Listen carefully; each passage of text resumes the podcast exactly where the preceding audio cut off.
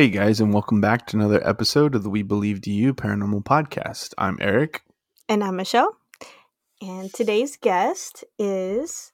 I'm pretty excited. I'm always excited. I say that all the time. But our guest today is the author of Midlife Magic, and we have Joanne Richards on today. Woo! Okay. Joanne, can you give us uh, a little more backstory or who you are and... little bit of what you got for us today before I ask my super special question? Sure. And thank you so much for having me. Um, I'm really excited to be sharing some of my paranormal experiences. So I am, uh, by day, I'm a bookkeeper. That is my education and training. And I wouldn't say by night, but um, and on the other side of that, you know, so I have, have a grown daughter. I have three grandchildren. I'm married to a former Navy captain who's had lots of alien experience. Um, and I've had paranormal experiences um, probably since my twenties. Um, so I know you're going to ask me about that. Yep. And, you know, when I met my husband several years ago, we've been together over twenty years. It's like um, I used to be an I used to be a Mormon for a long time, and I left the church for no, you know, no dramatic reasons, but I started down my path of getting into more paranormal stuff and magic stuff and, and learning more about U F Os and fairies and aliens and all kinds of cool stuff. And I, you know, my gifts for intuition and being around paranormal came back to me because I had just hadn't had them for a long time. And so I'm, on a whole different, I mean, I'm still doing my bookkeeping. Obviously, I'm not retired yet, but I have this whole other side passion that I'm excited to talk about and share. And I started writing my book several years ago when somebody came up to me after I, I'm, I've been at a lot of conferences talking about my husband's work in the military. And then she asked me what my story was going to, when's my story coming out? So over the last several years, I've written out my story and it, my multiple marriages and how it is being married to my current husband and how I got into all my woo-woo stuff, as people would call it. And to me, it's not woo-woo anymore because it's just part of my life and people know that's who I am. So. Awesome. Yeah. I've, I've liked to uh, accept the woo into my life as well. So I'm the, like the woo totally is on good. Board with it. Yes. Yeah. I don't see anything wrong with the woo. Yeah. But, well, then I already have so many questions, so many more questions, um, but let me start with the one that I always ask our guests to kind of get things started is what was your very first paranormal experience? So my husband, husband number three was a funeral director for several years, and he would have me sing at his different funerals that he was conducting. But one time we had to drive from the Los Angeles area up to Northern California. I would say the San Jose area is Los Gatos, I think. And we were transporting a body. I know, in the van, you know, and taking a nap by the side of the road or somewhere, you know, oh in gosh. the van. It's like, oh my gosh, you're just sleeping next to a casket. Okay, that was the funny part. I mean, I, I didn't, as I grew up as a religious person, so death, and it didn't really bother me. Uh, you know, I wasn't afraid to be there by the casket. But anyway, we we took the casket, and we were, this was an older lady that had passed, and we took her casket, and she was just having a graveside service with two or three family members, and they were all elderly. And so we stood in this lovely cemetery, and, you know, he's facing the gravesite. The people are there. And I don't know if I was standing right next to him, but there was definitely probably a space. But all of a sudden I felt this presence, and I just knew it was the sweet lady that had passed. And I didn't know her from you know, from Adam. I didn't know her. I didn't know her, but she was there. And I mean, growing up in the Mormon church, well, growing up in the Mormon church, you learn that the spirit usually hangs around for several days anyway, but it was just the most lovely feeling. And that she let me know that she was there. So that was my first experience. And then I would say like the next experience I had again with the same husband, but his um, his sister's mother-in-law had died, and we were living in Ohio at the time. And so we were having a funeral in the, the chapel, and I was probably a singer. You know, I was singing at the funeral. So I was looking out over the audience, and I could just tell she was like hovering, like at the top, like, you know, near the ceiling, but at the back of the room, kind of in a corner. And again, I didn't know her very well, but she was a, she was a lovely woman. And it just was really nice to know that she was there. And you, you just kind of wonder, well, who else knows she's here? Do yeah. I, is it just me? But anyway, so those were like my first basic experiences. And then I kind of forgot about it and didn't even pursue that until, you know, the opportunity arose several years later. So how did, I'm always curious when people say that they, um, you know, see spirits, how, how do How do you see them? Like, some people will see them like in their mind's eye, and some people will see like physical form, like an actual human. Like, how, how do you see spirit? I can see their shadows oftentimes, and I definitely feel the energy of their spirit. Okay. And now I have a wonderful friend in England who's a trance medium, and she can see them in full physical form, like they appeared when they were alive. So that that's pretty cool when we, we're going to talk about her too, but that's pretty cool when she and I are together and I'm at least feeling it and seeing certain things and she's seeing them as they looked. And so it's, it's a lovely combination. Yes. You know, except bet. when they get a little scary. Oh, so. well, yeah. I and that, imagine. Yeah, yeah. Especially like if they show up. Well, I don't know. Do they have, have you ever seen a spirit? Cause that's always my fear, is seeing a spirit, like, maybe like disfigured or, you know, just say they got shot in the head looking, or something like that. Yeah, or, well, you know, things like that. Or um, well, we're gonna when we, I, oh, you yeah. know, whenever we get to it, um, one, well, we could just say it right now. One of the times Jill and I were together on the U S S Hornet, which is an aircraft carrier in Alameda, North uh, North Carolina. It's near San Francisco in California, and I'd already been on there before with another psychic, so I knew I'd had my other ghost. Ex- I'd had other ghost experiences, but Jill came to visit me from England, and we went to the Hornet because we knew it was haunted, and she's really good with ghosts, and so I could feel things in certain rooms and see shadows. And one time we're we're in one room, and I don't know if it was a torpedo room next to us or just another room of the ship was, you know, next to us. We could, she and I could see into the next room. And we're going, oh, do you see that? Or do you feel that? And we're going, yeah. And this dad and his two young boys were right next to them. What? What? I go, oh, nothing. It's like, because I didn't want to scare the little boys. Yeah. But, you know, and then as we're walking through um, the medical bay, used to had had some traumatic experiences there. But um, anyway, Jill and I were in the hallway near the medical bay. And all of a sudden, this former sailor who had been on the ship, like probably in the forties, I guess, I don't know, a long time ago, um, he died on the ship or horrific death, but at the hands of aliens. And like, so we're going to oh. bring that in right away. But yes. So she, you know, and and she has the ability to like talk to them and really take on what they're feeling. And this spirit really wanted to like take over her. So I could hear her voice changing, and it was getting very dramatic and deep. And I wanted to kind of like touch her to like bring her back out of it. And she goes, no, don't touch me.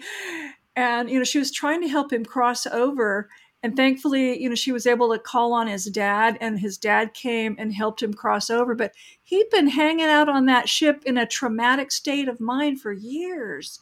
Wow. But, you know, she could see that his arm had been ripped off, and, you know, he he had horrible things done to him. But, you know, so that was very traumatic. I've never seen that depth of depth of that. I just see the shadows. So. Well, I think that's about where I would want to stop too. Like, just show me the shadow. Don't yeah, show me yeah. anything anything else. Yeah. Um, okay, so then let's let's backtrack a little bit. Where where would you like to start? We got your very first paranormal experiences, but um with Sure, this, so let's well, let, we can go back to the Hornet, because I met a psychic. Um, I used to do a little newspaper called the Eco Byte newspaper, and I would talk about environmental stuff and like cool things to visit up in the foothills of California where I lived, or like down in the San Francisco Bay Area, because I was, you know, liked both places, and my future mother-in-law lived down there. Anyway, my husband had said, well, why don't you go check out this uh, aircraft carrier. It's a really cool place. It's got a lot of cool history. So one time I just went to visit it for the history and did an article for my newspaper. And then he said, well, I hear there's a psychic that's going to be talking about the ghosts on the Hornet. Why don't you go listen to what she has to say? So I did. And I listened to her great, her talk about all the different ghosts all over. The, and, and lots of, you know, people have experienced, you know, things going past windows and whatever. And okay, I'm all in. I gotta, I gotta, I gotta know more. And so she and I met, and then she, she was a docent, you know, like a ghost, a, a paranormal investigator. There's one, or they had several, like not on staff, but they had several that they let come onto the ship and do paranormal investigations. And she was one, and she was also acted as a docent. So we got to go on the ship, like as visiting hours were closing. And so she took me on this tour of the ship, and it's like, you go down one hall and it's like, ooh, those walls feel a little cold. And she goes, yeah, and cold and kind of damp. And it's just a hallway. And then we went to the forecastle where the anchor chains in the front of the ship are, the anchor chains are, you know, all coiled up and all that. And nothing there. And then we walked up this ladder because we were going to go through like the bunk rooms for some of the crew. And she had just gone through the doorway into where the bunks were. And I'm at the top of this ladder, well, you know, stairs, ladder. And I feel something, and I see this, it's like, is that like a shadow, like coming out from behind a pillar? It's like, so I just stood there because I thought, well, maybe it's a ghost and it wants to say hello. And I just stood there, and I don't know if I said hello out loud or just in my mind, I was communicating with, hello, it's okay. You don't need to be scared. And I just, just, it was the coolest feeling. It wasn't scary at all. So that, that was really cool. Then I was ex- really excited to see my friend and tell her all about it, because ghosts are a normal thing for her.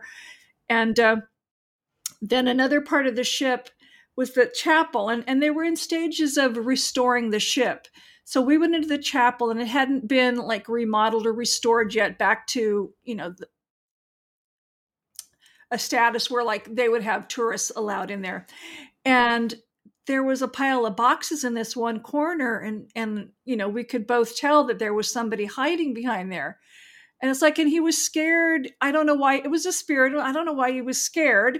Um, you know, maybe he'd been on there because this ship had been through Um, World War Two and other, ba- you know, other many bat combats. And obviously, like I mentioned, there'd been some alien activity on this ship. But um, anyway, there was this poor sailor scared, and we just talked to him and told him, you know, don't be scared. It's okay. So that, that was pretty cool. And, um, and then my husband had said, because, and again, this was a time before they hadn't fully Uh, restored all the rooms they were going to for tourists. And my husband said, well, if you get near the medical bay, so this was before my English friend and I had gone there. If you get to the medical bay, see what it feels like, because tourists weren't allowed to go in there yet. They hadn't restored it. And as soon as I got, you know, we just like got up close to the door and felt it. It was like, whoa, Good. You know, it's like, that's some negative energy on the other side of that door. And it turns out there had been some like combat on the ship with some aliens that my husband and his dad were involved with. And, you know, humans and aliens died, and they had taken some of the aliens into the, the medical bay. And it, there was some really sad, angry, negative energy coming through there. Next time I went through there, and it had all been restored and cleansed, and, you know, whatever they needed to do to clear the energy, it was fine. But you know, he was right. It's like, it was like, you almost touched the door. It was like, it, as if it was hot, you know, it's like, oh, mm, yeah, you know, you just don't like that feeling. Like, nope, don't like that. yeah. Don't, don't touch that. yeah. It was, it was crazy. Um, and I know on that ship, well, another really funny thing, and I have pictures of these in my, my old black and white film days. Um, there's the women's bathroom on like the main, the main hangar deck. Used to be an engine room. So, of course, you know, guys were, and I'm sure they had no females ever, you know, I don't know if they never had any females, but this was before the days, most of the times when females were allowed on the ships as, you know, Navy people. Anyway, this is a guys that worked in the engine room. And there are stories about women being in the restroom and feeling like, you know, somebody was watching them, or like, I don't know, maybe just touching them, not, not molesting or anything, but it's like, I didn't feel that when I was in the restroom, but right outside of it, I was taking pictures. And when you develop the black and white film, not digital, but the film, you can see like the plasma distortion. Mm. So you knew something was there. So it's like, and you just felt like these men were just getting, you know, they were just, they were like a, a prankster. So they really like to pull okay. pranks on, you know, whoever went into the restroom, you know, I'm sure, you know, it's, would be definitely frowned yeah. on now, but it was yeah. kind of funny. And I'm sure they were just laughing because they were just, you know, sailors. Messing around. What can I say? Yeah. um, other times, oh, and another thing I loved about the Hornet, um, because I said my, my father-in-law and my husband have both been on there, but every time that I've been on the flight deck, and especially when I was with Stosh, the first psychic, and my friend Jill, the second one, um, I could feel my father-in-law's spirit standing right next to me because he was an Air Force officer and he used to liaison with Alameda Naval Air Station when Admiral Nimitz was working there. So, and the Air Force has a base that's probably a half an hour from that Navy station. So I could feel his spirit, and both of the psychics could were usually stand behind me. It's like, Joanne, you know, there's this man standing right next to you. I go, I know, it's my father-in-law. And that that is the coolest feeling because he's been around me many times and I never met him in person, but we've had many encounters since he passed. And another time when I took a picture, like as I was leaving the Hornet one day, I took a picture across the room of the, the hangar bay and the lights were out because visitors were gone. And when I... Uh, When I developed the pictures, it was, I have a, a great picture of him as an Air Force guy, and he's got his flight goggles on. Well, this was like a spitting image of this photograph I have of him where he's standing next to his plane and his, his, you know, flight goggles are sitting there. I don't know if he was wearing them at the time. It's like, I've got a picture of your dad. And I just, and it's not full form, but I could just tell it was him. It was, it may sound crazy, but you know, that's what it is. And mm-hmm. um, it's just a great ship to be on. I know they let, you know, Boy Scouts and maybe Girl Scouts. It's like different scouts and different youth groups can go on the ship and spend the night. And, you know, I don't, wow. you know, I'm sure they weren't, are not doing any of that during COVID, but, you know, it's a, it's a great tourist attraction. And they do have, you know, I've been there at Halloween where we were having a party there and, oh, we, you know, it was, it was great. A lot of good ghost energy there. So. I guess a lot of these ships do that, the, the same kind of stuff because, um, uh, like the U S S Lexington. Yeah, the U S S Lexington. Our our friend was just telling us about that they do stuff during Halloween as well. They actually like do up the ship and stuff in like I guess like a haunted house type of thing. Um, right. What, do you know if they if they do ghost tours on, on the Hornet? Well, I mean, he like I said, he was telling us uh, the other thing that I found curious is that. that one of the guys that works there, the guy that was actually their guide, mm-hmm. uh, is a paranormal investigator as well. And he, he knows all the, the, the hot spots, I guess, of the ship. So I, I also thought that was kind of, you know, interesting that that's the case at, at the Hornet as well, that there's somebody there that's a docent, that's a, a paranormal investigator. So I don't know if it's their paranormal investigators first and then they they go to the ship to kind of be able to do both things, or if it's just a she, thing in her case these... it probably she was it was probably that that's probably why she went there in the first place. They used to do Halloween parties there, and in fact the time I was there at, at Halloween time, there was like a big costume party and dance or whatever going on in like the big hangar bay. And then a group of us went, we rented a, a side room and had, you know, our own little side party, which was fun because not only was my psychic friend there, an, a pretty well-known uh, paranormal investigator, Lloyd Arbach, was there. And I think he does magic too. So we we had a fun Halloween party all on Sounds our like own it. With a small group. So you know, that that was that was a lot of fun. That does sound like fun. That well, that first time that you were sorry, that first time that you had gone, uh, when that, that first psychic was there, was at this point were you already starting to kind of get your abilities back, or was it that still was, something? That was the time when they started coming back.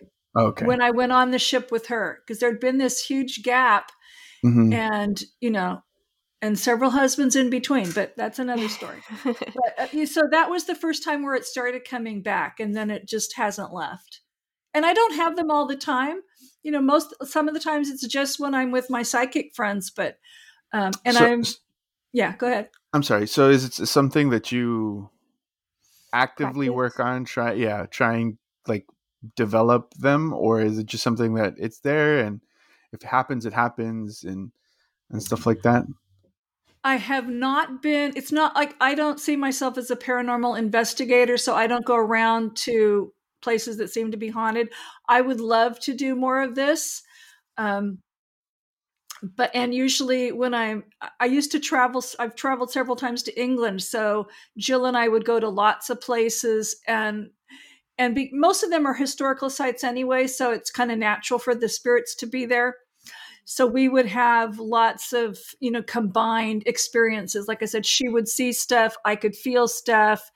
And that was, and then we'd take pictures and we could see, see it in the film. And it was, you know, so we'll, we can get into that where she and I've been in England, but, you know, with Stosh, uh, I would love to retire period, but I would love to retire and then do more of this stuff, yeah. Because, you know, now I'm, I'm up in Portland, Oregon, and I know there's haunted places around. Oh yeah. Here. And it's like somebody saying it, and just up the road, and this place is really yeah. haunted. It's like, really?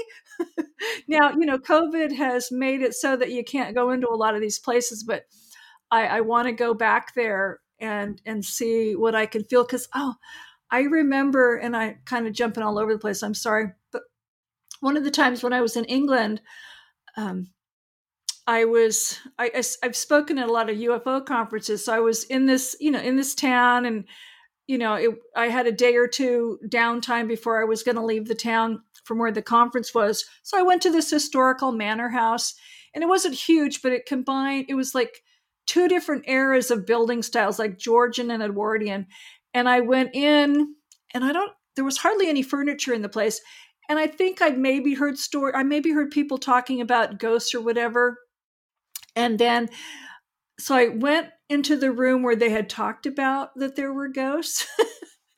And you could see, it was like the nursery, and the little rocking chair, you know, moves. Mm-hmm. And, and I don't know that they had seen that, but um, I, it was more like I was out in the hallway and I could just feel the presence, that somebody's spirit was there. And so later I, you know, got caught up with the, the docents again, and they said, did you feel anything? I said, well, yeah, you know, right, right over there. uh, well, then why don't you come, you know, come down this hallway and into these other rooms where you don't, we don't take anybody, and see what you feel. It's like, okay. Mm-hmm. It's like, you know, you, you kind yeah. of have special little perks when people know you can feel stuff. So, yeah. Yeah. I love the, that. The only reason I was asking about, about the timeline, as far as, you know, your abilities and if you work on, if you've worked on them, or, or can try to work on them, is because it, it kind of, I guess, speaks to something that Michelle has mentioned before about, I guess, the way that you see them as far as like shadows and, and just more f- a feeling than, than actually seeing like a full body apparition, say like your, your friend in England. Um, you know, what Michelle's mentioned, and Michelle, correct me if I'm wrong, is, is, you know, that usually people who have, I guess, have the ability, but, uh, you know, or maybe to less effect, or, or haven't really worked on it, or, or aren't to the level, to that level, have, maybe see just the shadows, or, or see like, you know, partial, you know, I guess apparitions, as opposed to somebody who's worked on it more is able to see, you know, a lot more. Oh, that's interesting. That's interesting. And I should ask my friend if she's always been able to see the full body, or whether that took practice. So I'll, I'll have to ask her, because I would love, and I took just one, like, uh, trance mediumship class with her, and she goes, well, you you you definitely have the gift. And it's like, but I I had, you know, I wasn't going to be able to stay in England for a month to do all her classes. So it's like, uh, I I would like to do more. And one of the things I do do, um, I'm connected with a group called the Hedda Foundation in Northern California, and so there's there's a person who channels a deceased woman. And then through them, you know, you can also talk to your deceased family members or whoever you want to. So I've talked to my mom. I've talked to, not my dad. I've talked to my husband's dad. And then we've had, and different people. And now I talk to the deceased partner, one of the deceased part, well, one of my husband's former partners who has been deceased since nineteen seventy-nine, and she and I are best friends, you know, and she, she was a very powerful witch in England. So, you know, we, we talk all the time, and, and I can feel, especially when I used to meet with them in person, you can just feel the energy. It isn't like, okay, this person's just going to pretend they're talking, you know, channel this thing. It's like, I can feel the energy come through when I'm there in person. And sometimes, you know, you can get that through the computer, but it's so much more fun in person. And and when we've had, we used to, I used to be part of their group sessions, and I would like, I liked to sit next to the person who was channeling. And when, when different beings, you know, because we had humans and wonderful, we, we would talk to Jesus and Mary, Mother of Jesus, and Mary Magdalene. And that group's talked to Ruth Bader Ginsburg, and we've talked to a Druid priestess, and we, and aliens, and we've talked to alien entities. And I, I'm not saying they're, those were dead, but it's like, but, and the energy is just so, woo, you know, it's like I was hot. It's like I was just yeah. energetic, just temperature wise, I was really hot when it was over. But, um, so I do a lot of talking to and learn. I've talked to like a great, great, great grandma of mine, and and uh, learning more about family history and her experience with witchcraft and, you know, what she learned. And um, it's, so I am learning to talk to them more, and I, I want to be able to like practice that more and do that without the channeling person. You know, I'd like to be able to learn how to channel myself better. And, you know, because I have spirit guides I want to talk to that don't want to talk to me through the channeling person. They, you know, want to talk to me. But so I can't wait till I have more time to do a lot more practice. Yeah. You know, and well, first off, excuse Eric's cat. I'm sure you've maybe heard in the background meowing. she, she didn't do it at all last episode. I know. So yeah. Every, okay. every once in a while, she'll just like, yeah, there it is, like meow throughout the whole episode. So I have Aww. to like edit and like turn down his mic. You can hold um, it if you need to. I mean, my cats, no, I, I fed I them the, before the episode. So. Yeah, I open the door and she'll just like sit there and stare at me, and then I'll close the door and then she'll go back to meowing under the door. So well, see, you know, I, I heard that yeah. I should not have my cats in the same room, and I thought, well, okay, but if I shut the door, they're going to sit there and cry yeah. at me. So it's like do that. Yeah, they'll if I feed them, then they'll probably go right back to sleep. So. Yeah, no. So we'll I mean, hope the one that likes to jump up on my desk here doesn't do that. But they're, you know, they're they're very uh, insightful. They know when mama's doing an interview, and they usually don't get up here and bother me. They usually, okay, let's respect the space, and we know the energy. And my yeah. the one cat that whines a lot, one of my first apartments when I moved to Portland, he he was just going crazy. And I was told, you know, there's spirits that are hanging about the building you're in, and they're just curious who's there, mm-hmm. you know, and the poor cat could see them. Or feel them or whatever, because yeah. the other cats could have cared less. But he was like, what is going on? And he was jumping up and down and looking at, he was always looking at the ceiling. It's like, okay, who's in the attic? Yeah. Yeah.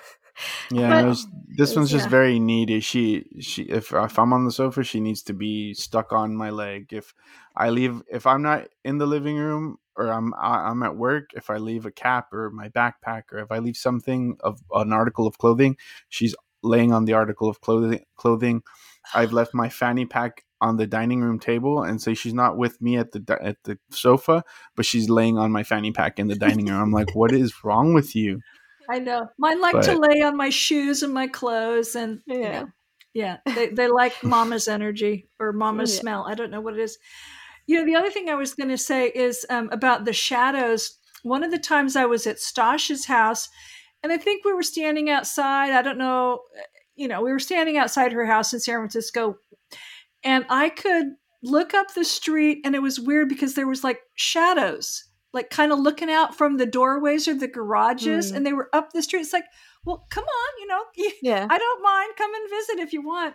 So, so that was very interesting because that was kind of early. I think we'd gone to the Hornet by then, but you know, that was still kind of early in my days of getting used to all these ghosts.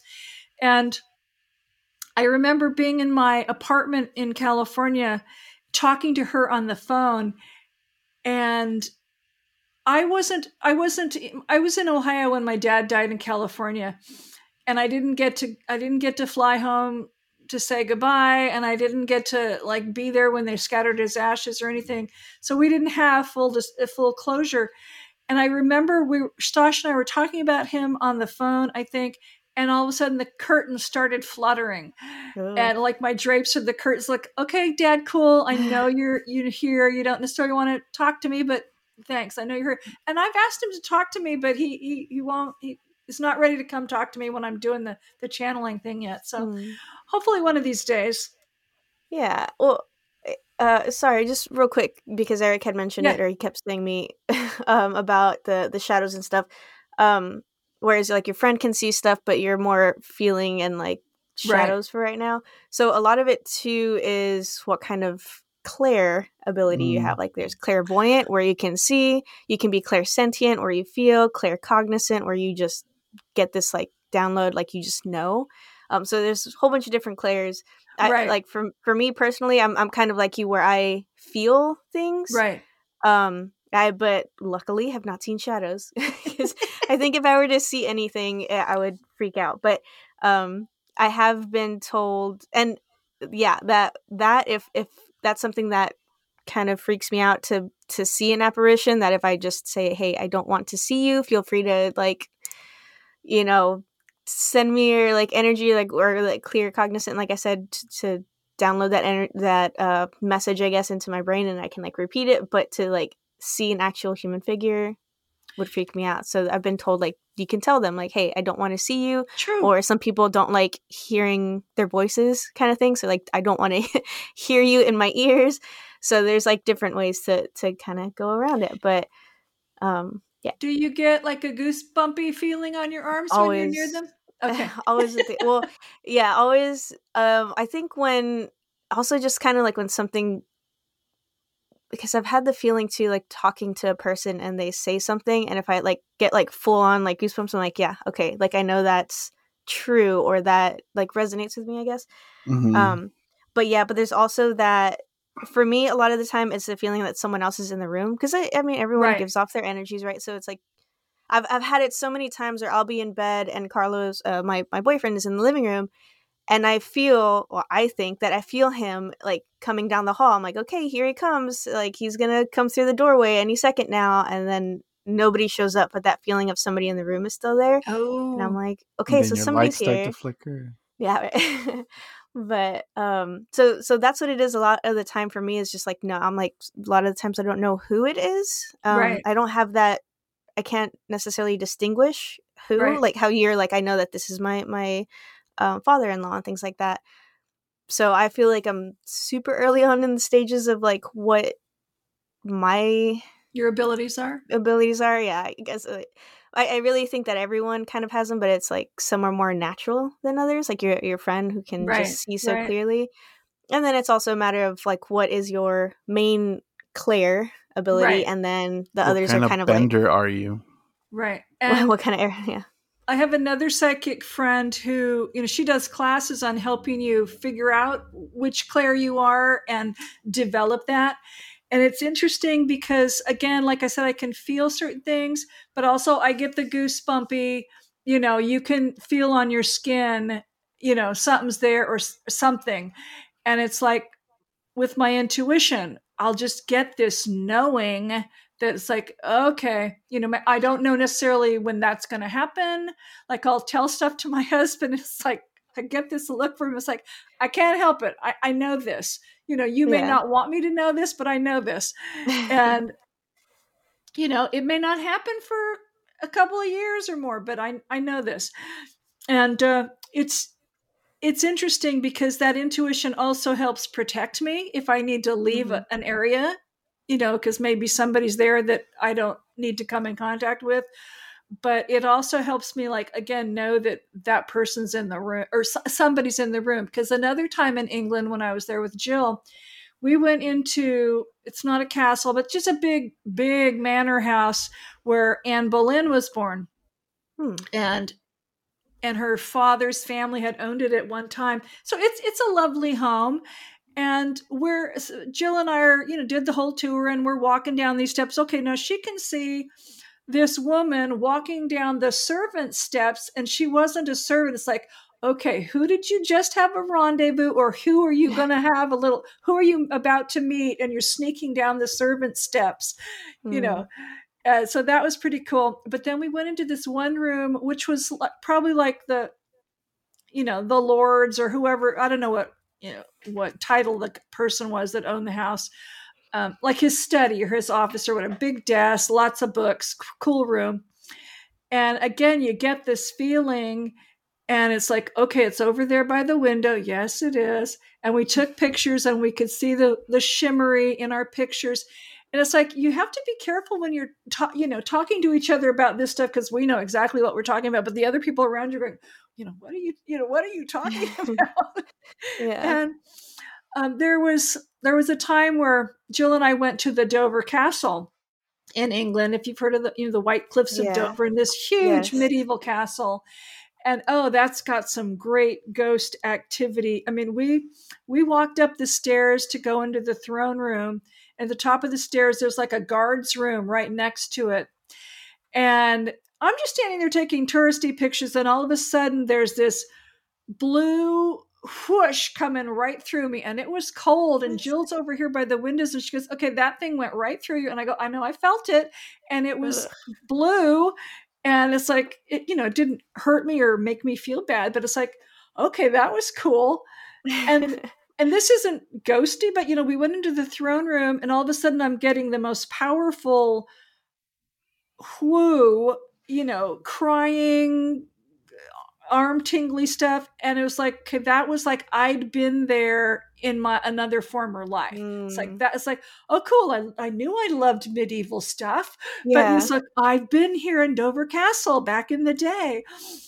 And, you know, she could see little children playing with their balls, but then, uh, and it just didn't like another area of the castle. And then underground, there are tunnels, and they've been used for like many years.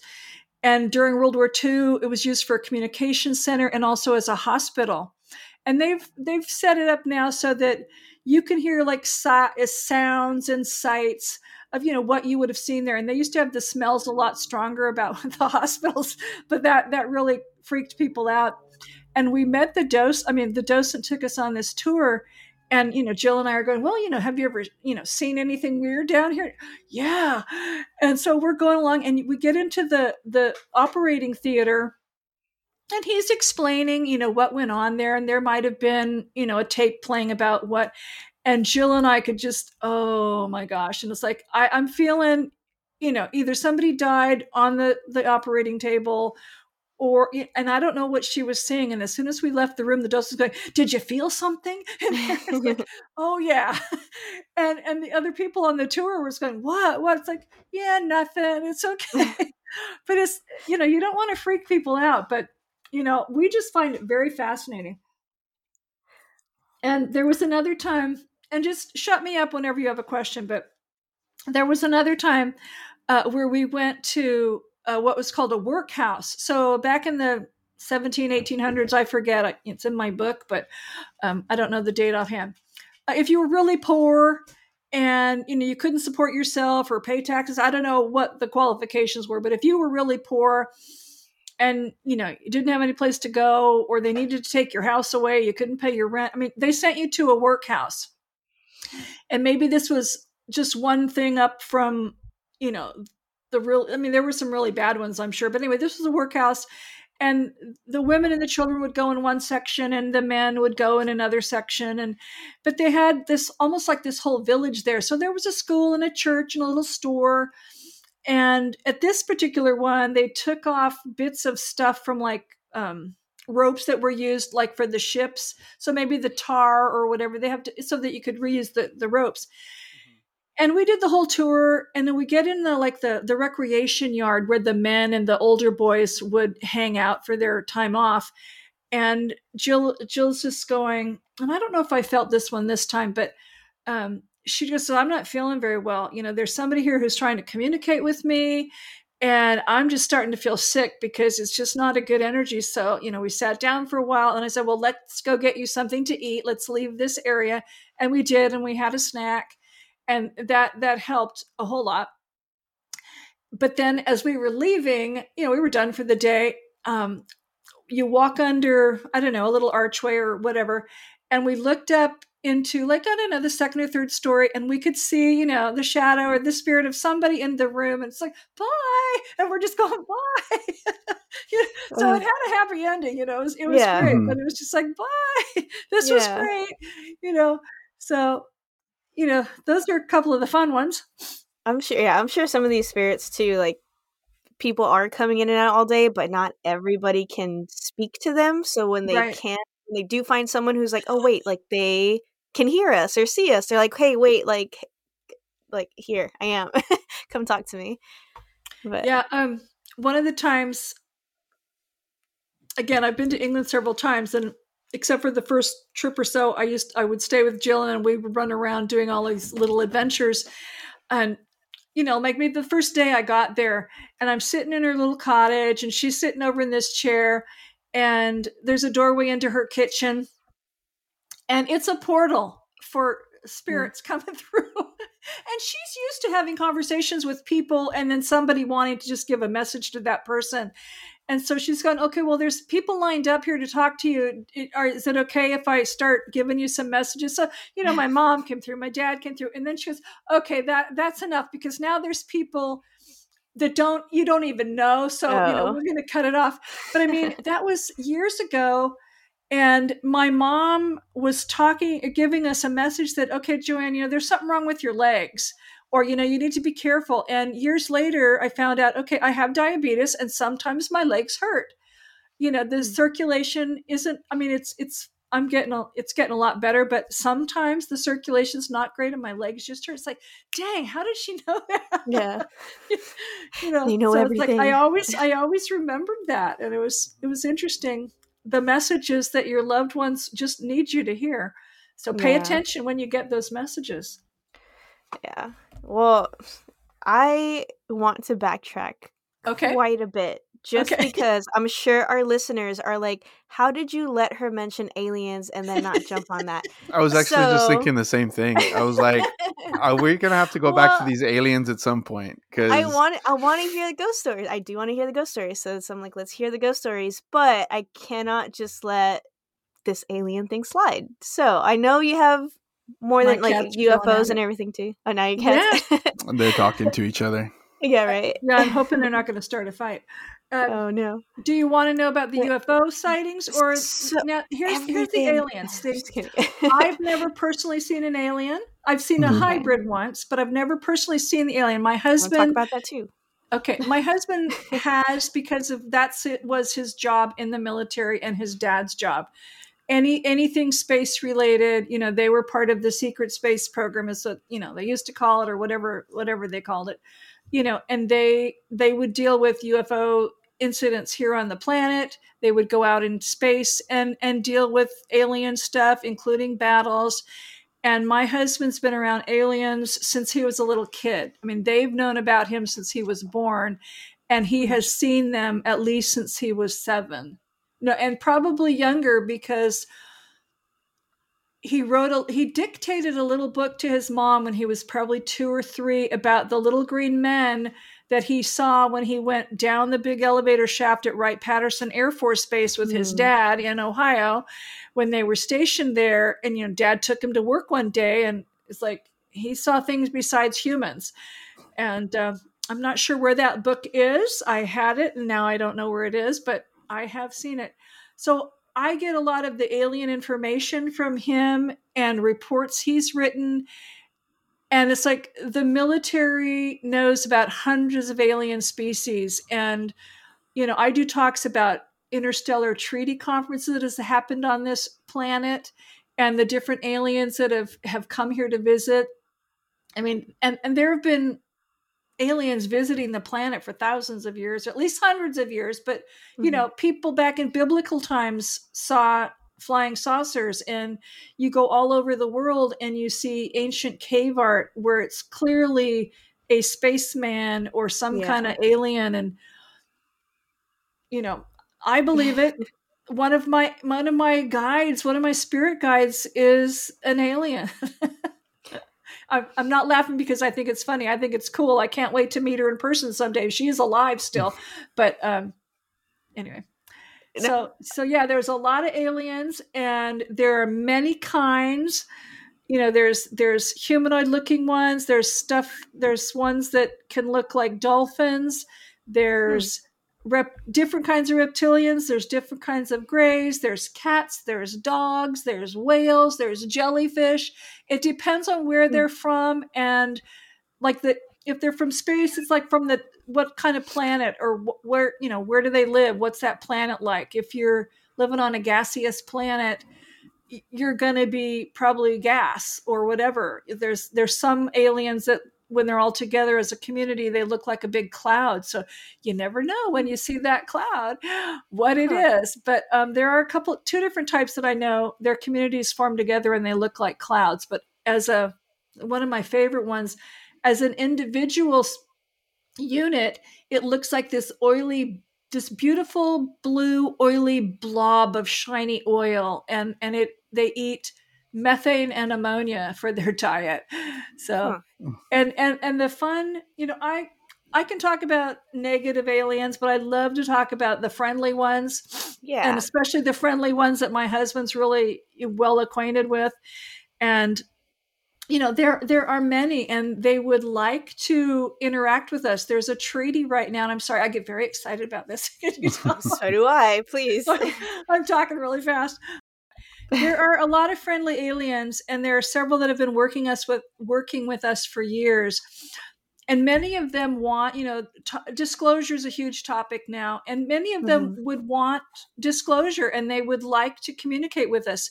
There is a treaty that's been, a treaty's been in place since nineteen sixty-one um, from a conference in England. And they banned open communication between civilians and aliens. So, you know, they would get in trouble. We would get in trouble. And I know people energetically or psychically communicate with them, and that's cool. But, you know, pretty much nobody but the military or high government officials, you know, are supposed to meet with them or whatever. And that does happen on a regular basis. So, you know, you, you hear about the G twenty or the G this or the G that, and there's usually a side alien meeting going on as well. So, you know, there's been meetings with aliens going on for many, many years. But I mean, there's a lovely cat species that I love. It's mm-hmm. like there's, well, there's two of them. Okay, this is one of my favorite stories. In nineteen seventy-nine, uh, in uh, summer, summer of nineteen seventy-nine, my husband was called to go out into space, and there was like an alien conference that was going to happen. And I don't know any details about the conference. I don't know if it even happened because Um, on the way, they found out that there was an, a, a negative alien threat, and the base where the conference was going to happen was actually ambushed, and you did have a battle. So that was pretty horrible, reading about your, you know, we weren't married yet, but my boyfriend, you know, reading how he almost died yet again. Well, on mm. the way to this conference, he met, his ship was contacted by, you know, all of a sudden you have this huge cat face, you know, on the screen of your, you know, think Star Trek, you know. Yeah. Think, yeah, yeah, Star Trek. Think Star Trek, because Star Trek got a lot of information from the military, but think Star Trek. So you get this big face on your screen, and it's this wonderful cat, and there is a first contact with this species. And the name is a long name. It starts with the letter F as in Frank, and so I don't want to butcher it right now because I'm not looking at it. But, you know, they... their arms will fold out into wings. They like to color their fur. They sing and they hum, and they can talk to you telepathically. And, and their whole universe or world out in space is like in a big sphere. And somehow you enter the sphere, and I'd have to reread the report he did about that. But then there's like, you know, mountains and nature and buildings or however, where, however they live exactly. But their whole civilizations is inside this sphere. And basically, I'm not saying they, you know, everything orbits around it like we do the sun, but it's like it stays in one spot and things move past it. Mm-hmm. Well, they're, they're so delightful that after the mission, like four of them came back with my husband, and now they're at some, you know, alien embassy, wherever that is on the planet. Like, like the and Men in Black. I, just, I, I was like, I want to go, I want to meet the singing cats, you know, yeah. I want to meet. And this one, I think he called her Scarlet, and she used to, I think she used to like dye her fur with paisleys patterns. Oh. I mean, it's delightful. And there's another cat species that um, take after panthers. So they look like, you know, and they like to walk upright like people. So it's like a nine foot, seven foot tall oh, panther. Geez. And, you know, they yeah. have kittens and everything. And, and they're great explorers, and they like to come to the planet. They're scientists and archaeologists. So they'll come. There's one in particular that he's friends with. Her name is Contessa Leona. And she will come to the planet to f- explore different places and do archaeological digs. And she's very interested in perhaps where her species has visited the planet. You know, where on mm-hmm. Earth has her species come? And so it's like, okay, you know, Mark, I need to like have a big enough piece of property someday so your friends can land in their spaceships. I can have a big tea party in the garden with all our friendly aliens. And it's like, I can't wait. You know, it's like, can, let's just, can I come to that tea party? The house. And there's a cool dog species called the Kanonians. And um, they, they have a base in Australia, and their whole mission, I mean, their whole purpose, they're like traders, they're merchants. They don't kidnap humans. They just buy cool stuff like uh, luxury items like jewelry and Rolex watches and lots of chocolate and export it out to space because the aliens love that stuff. And I know this sounds totally crazy, but what can I say? You know, truth is stranger than fiction. Is that what they I mean. say? You know, so it's like, again, I want to meet these dogs, you know, and they're, yeah. they're very smart, and they've been, they've been dealing with humans for a long time, but right now they can't, they can't work with us. They'd like us to be their customers, but you know, they're, they're very knowledgeable, and they've helped humans for thousands of years, and they have a lot of medical knowledge. So it's like all these cool species I know about. It's like, I just need to have them come visit. I'm ready. Yeah. This is, and I've been told I'm supposed to teach like the Pleiadians, you know, it's like, oh. so I, I have a role beyond bookkeeping in my life. So I need, yeah, you know, I'm a lot older than you guys. You know, it's like, you could all be my kids, but, or my grand, no, I know. Yeah. You could be my kids. You're not my grandkid. My oldest one is nineteen. So. Oh yeah. No. Um, and I've already heard, Eric, you're at least in your early thirties. Yes. Yes. Yeah. If I'm not, no, you said it on thirty. Air. So I guess I can. Yeah. yeah I'm thirty-three. Yeah. Yeah. But, um, the okay, age of I'm, Jesus Christ. Oh my gosh. my, my my my daughter's older than that, so way older. Yeah. She's got so, teenagers. Yes, dear. Uh, Sorry. No, I was going to say that the, the cat and the dog species, are, do they have any relation to our actual cats and dogs that we have? Or is that just oh, completely... that's a good question. I don't know. Um, I don't know. And and I should ask that question. I know the dogs look...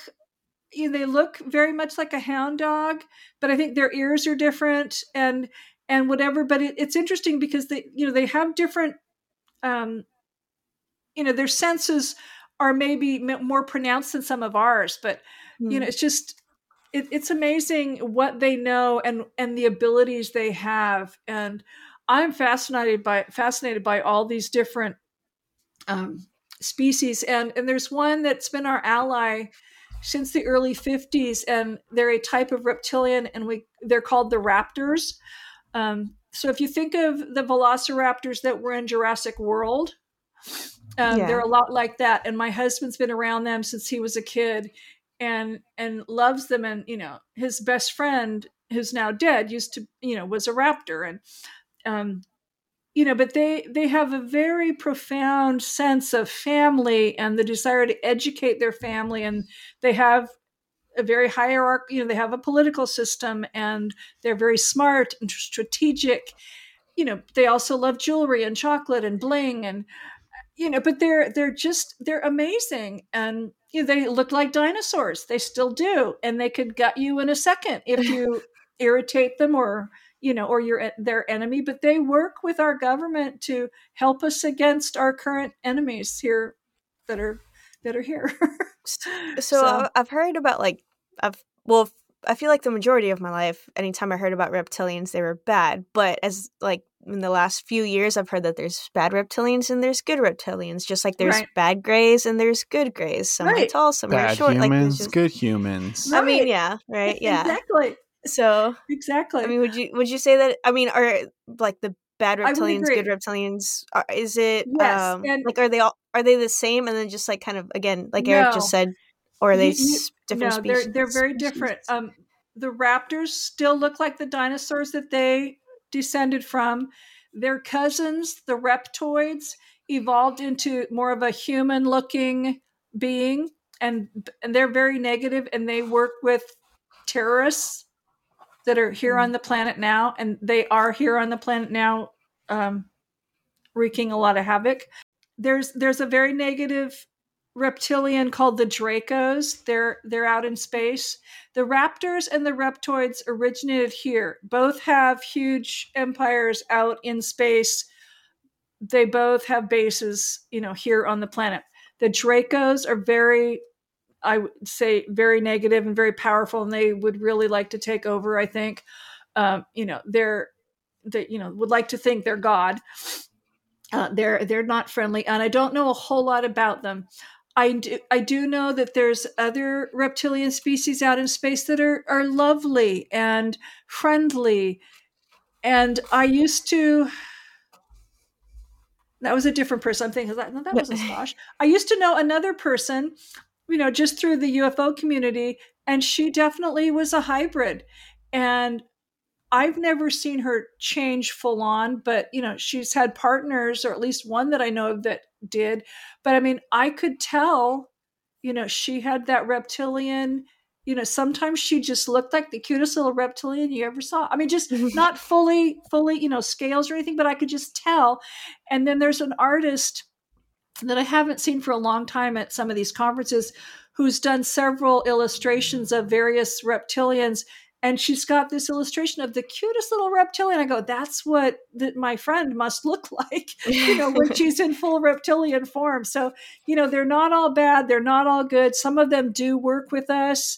Um, and, and the grays are the same way. Some of them work right along with the really bad ones to help kidnap humans, to sell them off to species in space. Some of them work with the, the humans. And, you know, there's a lot of human governments and human big corporations who make nasty deals with with um, bad aliens. So, mm-hmm. you know, we, yeah. we don't want to I don't know how long we're going, but we don't want to end the show on the bad stuff. You know, no, I well, I, I was going to anybody I could, I just, but I don't want to. I'm hoping we don't get like the F B I knocking on our door when we no. put this episode out. no, no, they're used to me. I'm not. I'm well, not telling you anything I'm not allowed to say, because that's okay. all my husband okay. tells me is what I'm allowed to say. You know, he's he's Good on the know. fringe a lot of times with what he tells me, but I don't know anything that I'm really not supposed to share. Yeah. You know, but I, the first time I went to England, somebody in the government told him it's like, and, and he he, you know, he was very involved at high levels. But anyway, somebody in the government told him before I left, and that was going to be my very first speaking engagement. It's like, okay, tell her she is not allowed to say the names of the people in the British government who are involved with the U F O stuff, or we can arrest her right on the spot. It's oh, like, gosh. Oh, gosh. It's like, okay, well, I won't say that while I'm at the conference, but now yeah. that I'm back in the United States, or I'm in a private little group, I can tell you that Prince Philip was in charge of your space program. Oh, my gosh. And, you know, Prince Charles has seen aliens. He's been around them. And da da da da da. He kind of looks like an alien. But, uh, yeah, my husband doesn't like him. But, you know, it's like I couldn't say that in public at a public conference in England, but, you know, I say it every place else. We're definitely going to have F B I or Men in Black knocking on our doors. No, you know, I mean, no. they've, they've been near me, but they've never like scooped me up. So, you know, yeah. it's I've, okay. I I feel like kind of uh, going back to the hybrid thing about sure. how like you had a friend who's a hybrid. I have met people that I'm just like, you're not from here. Like, you don't feel human. Like, and, and it's not, I mean, maybe it's mm-hmm. kind of an appearance wise, but it's just like, you're something else, whether you know it or not. I feel like some people are not right. fully human. Does that sound well, crazy? I mean, I, we have a shit. I don't know if we should say this on here, but And we have a cousin. You I'm cut it out oh, if you want. He's Michelle. supposedly, yeah. Supposedly, according to our, yeah, according to our uncle. I mean, he always had a, precul- a peculiar look compared to the rest of our cousins. Oh. Um, but um, and he, he he claimed that he saw an alien while uh, our his uncle. Wife- Yeah, our uncle claimed that he saw an alien while his wife was pregnant, like walk outside the bedroom window or something. Yeah, yeah well, so I don't know. And that was always he came a out, thing. And then yeah, that was like a family kind of yeah rumor that he was a hybrid. I mean, because if, like I said, but, if you look at him, he he looks um quite a bit different, different from all his all his other brothers, and he almost had like you know the you know how the grays look that yeah. that he yeah. almost had that kind of shape head. Oh, and, and like the slanted um, eyes. Yeah. Wow. And like if I don't know, you Joanne probably haven't seen this, but if you want, just go look at this music video called Aerials. I think it's Aerials oh, yeah. by System of a Down. Of a Down. There's a boy in there, and that's kind of what our cousin looked like. Is when he, he was a black eyed child? I don't know. Oh, that's a good I question. I mean, he definitely his, doesn't have colored eyes. Yeah, no, no. Since we're, so I mean, we're either, Hispanic, so the majority of us yeah. in our family have do dark have eyes dark anyway. eyes. Yeah. Mm-hmm. I see. But, well, I, I would say um, there, there. When I was at a certain, some different U F O conferences, especially this particular one that used to be in the Bay Area, there was always this woman. And I'm not going to assume she was a hybrid, but I always, I always had to wonder. You know, it's like, I, I didn't know whether she was a hybrid or, you know, I, anyway, it just, I wondered. Um, but then there was a young man who came to my booth, like the first time I ever had a booth with things to sell about that kind of stuff. And he had a hat on, he had gloves on, he had a coat on. Um, I'm not sure if he had a scarf so that most of his face was covered.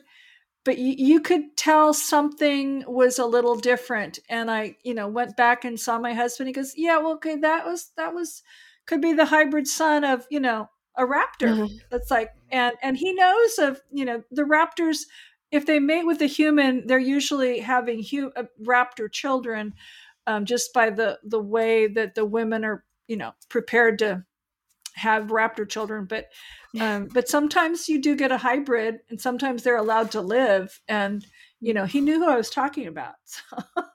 But he, the the person was, you know, definitely definitely very much a, a raptor, but it's not like he had the big snout or anything. You know, he his face looked very human, but I guess if I'd seen his hands, he might have that might have given him away. And so he always uh, wore gloves. And I've never huh. seen him since then. But it was like, okay, you know, that was mm-hmm. interesting.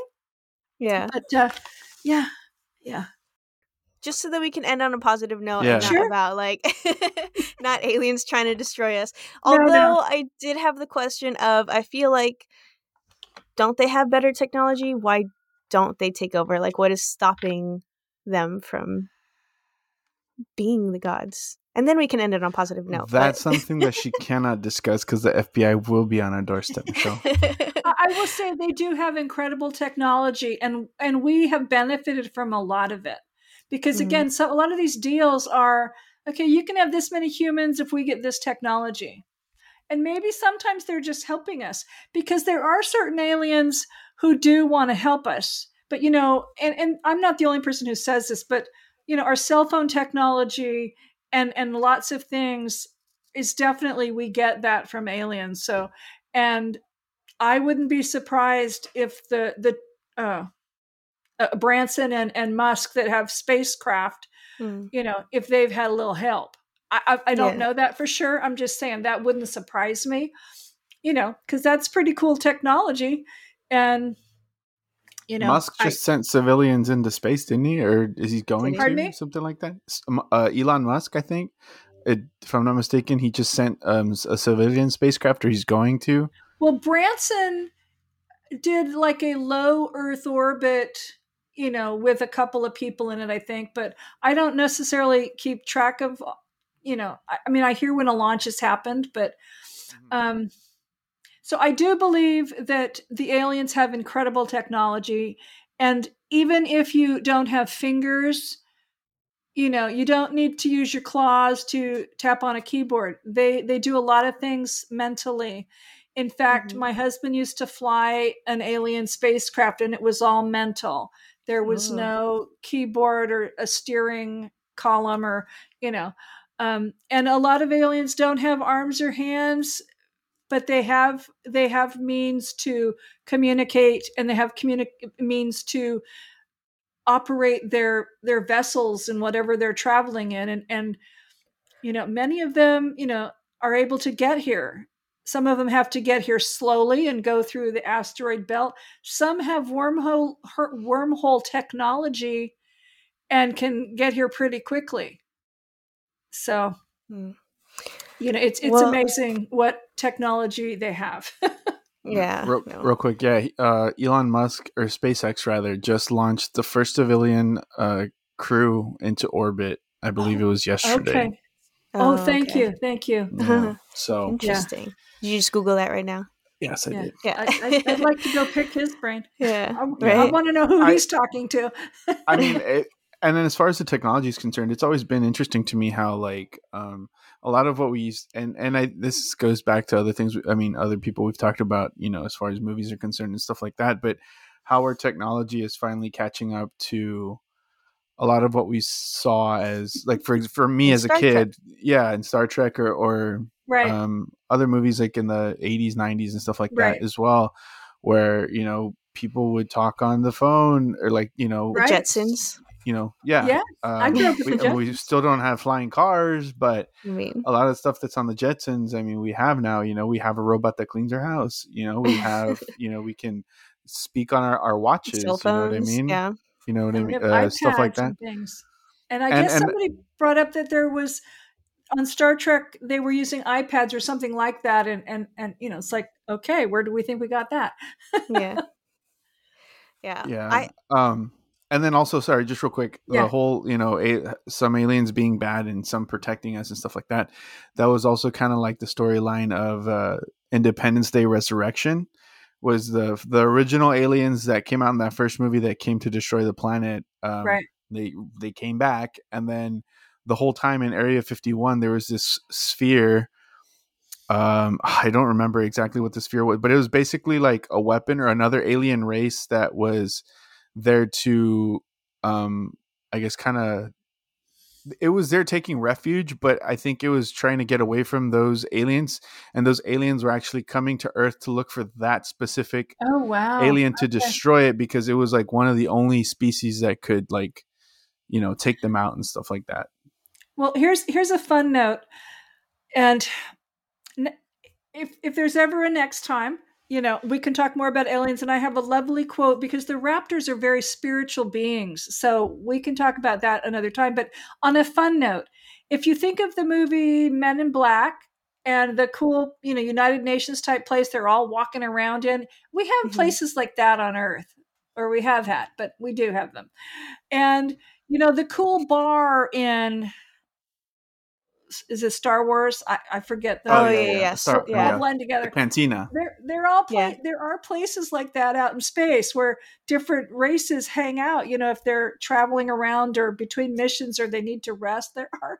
You know, it's it's amazing. There are places like that. I just that blows me away, but I think it's pretty funny. So, but anyway, you know, well, the, you know, truth is stranger than fiction, and I just believe it. You know, yeah. I, well, I've learned to believe a lot of things. Yeah, no, so we believe a lot as well. Yeah, cool. Um, but I, I, and I'll, we can wrap up on this, but because you you mentioned it in the beginning, and it was like in in your uh, little bio that you sent. Um, you know, you, you talked about fairies, and then you talked about aliens, and I wanted to get your opinion as far as um, something that I've heard before is that fairies, like their their lore is that they used to abduct humans that are abducted children, and then now we have aliens now that mm. uh like uh what what do they what do they call them, Eric, when they like switch out the children with oh, like changeling? A bad child changeling yeah changeling. Kind of thing, and then so yeah and then aliens with the abduction and stuff. So some people are like, well, what if we didn't have a name to call aliens back in the day, so that's what they were, fairies back then, and then now mm. they're aliens. Do you think that it's like two separate things, or that there's some I, I sort do. of I do. connection? Um, the fairies, and there are fairies, and we fairies is just one type of elemental, and yeah. there are fairies and elementals, you know, because you get fairies and brownies and sprites and gnomes and trolls and all kinds of things. But um, you have them here, and different species have them with them out in space. So mm. it, it's lots of different species have their own elementals that will travel around with them. I don't believe that fairies are aliens. Um, I I don't really um, know the the truth about whether fairies kidnap children or not.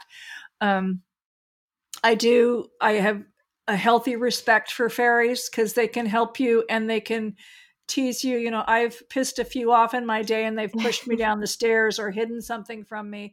You know, I didn't get hurt. They just kind of pushed, yeah. you know, gave me a nudge. It's like, okay, okay, I'm sorry. You know, it's like what I do. Um, so, but I, I don't think they're the same. And, and the fairies, absolutely. And even there are different alien species who love this planet and honor this planet, especially the ones that originated here and want us to take much better care of this planet.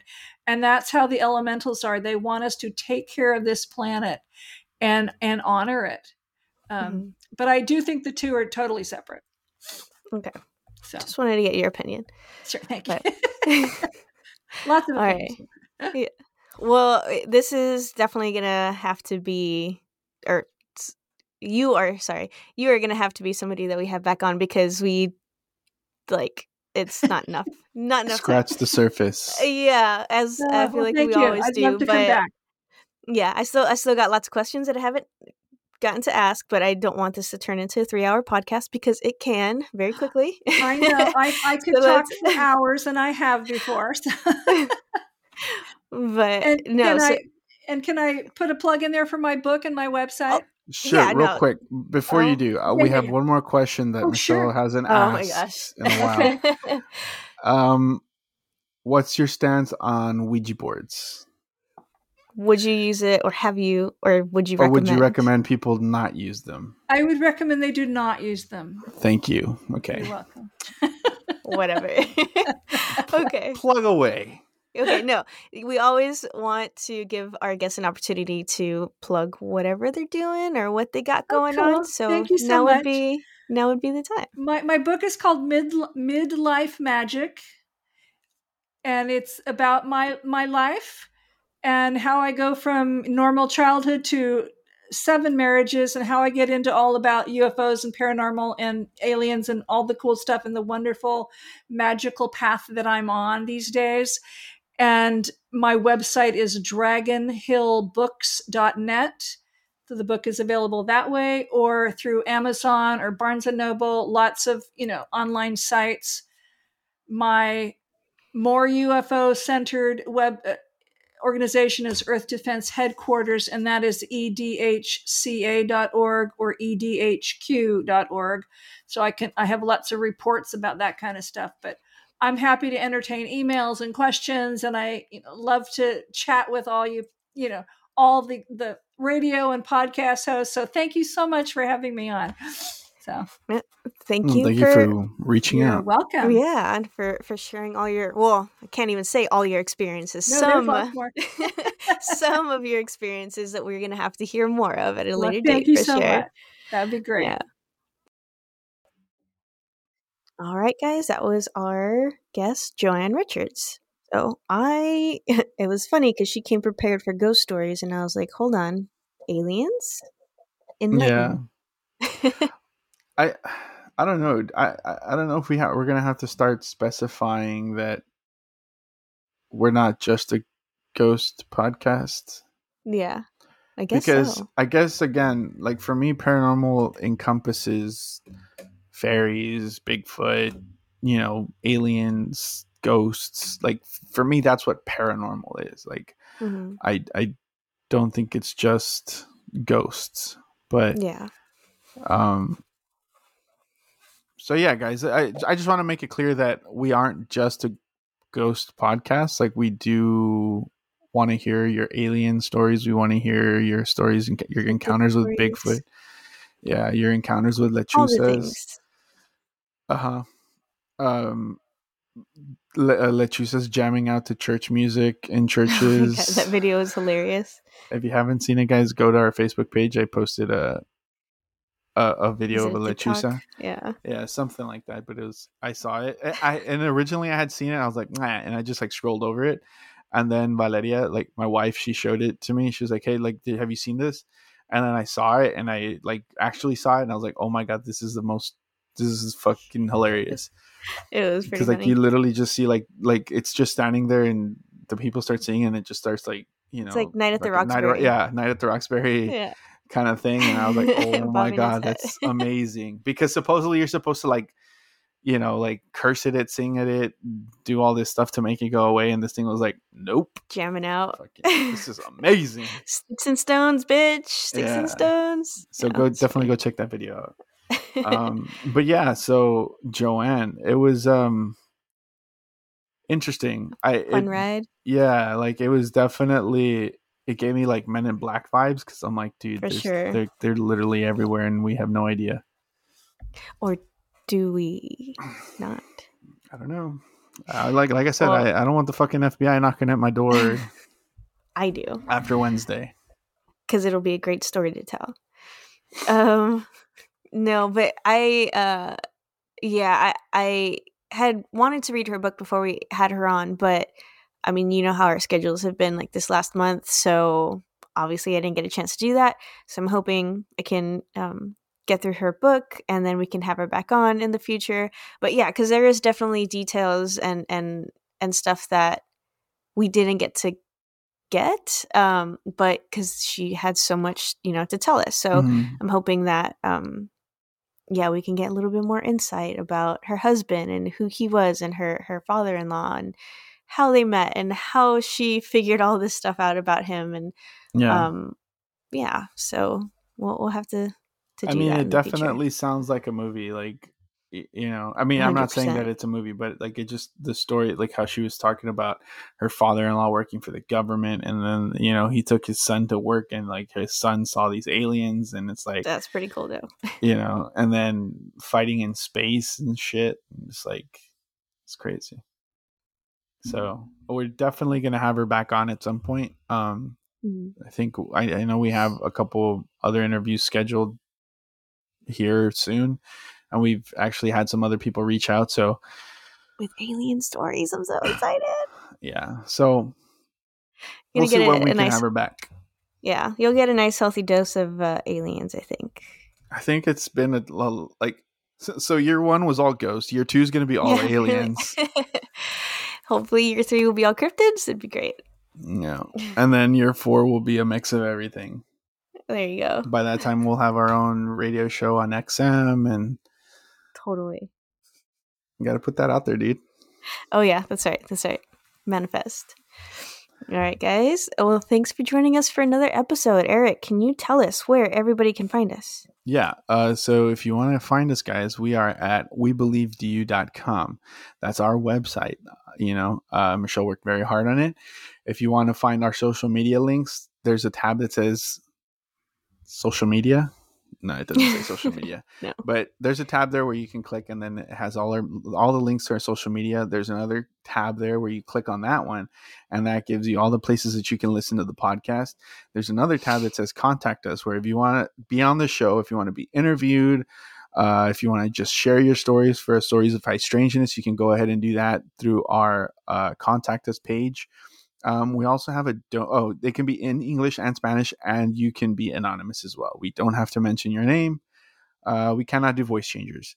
Uh, mm-hmm. There is a donate button if you feel so inclined, and there also there's also merch if you want to buy uh, hoodies. It's going to start getting quote unquote cold in Texas here in a couple of months.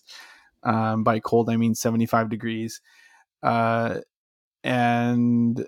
Yeah, guys, um, you can still wear T-shirts in, in, in winter here in Texas. If you're in other places, you probably want to buy the hoodies. But yeah, go ahead and do that.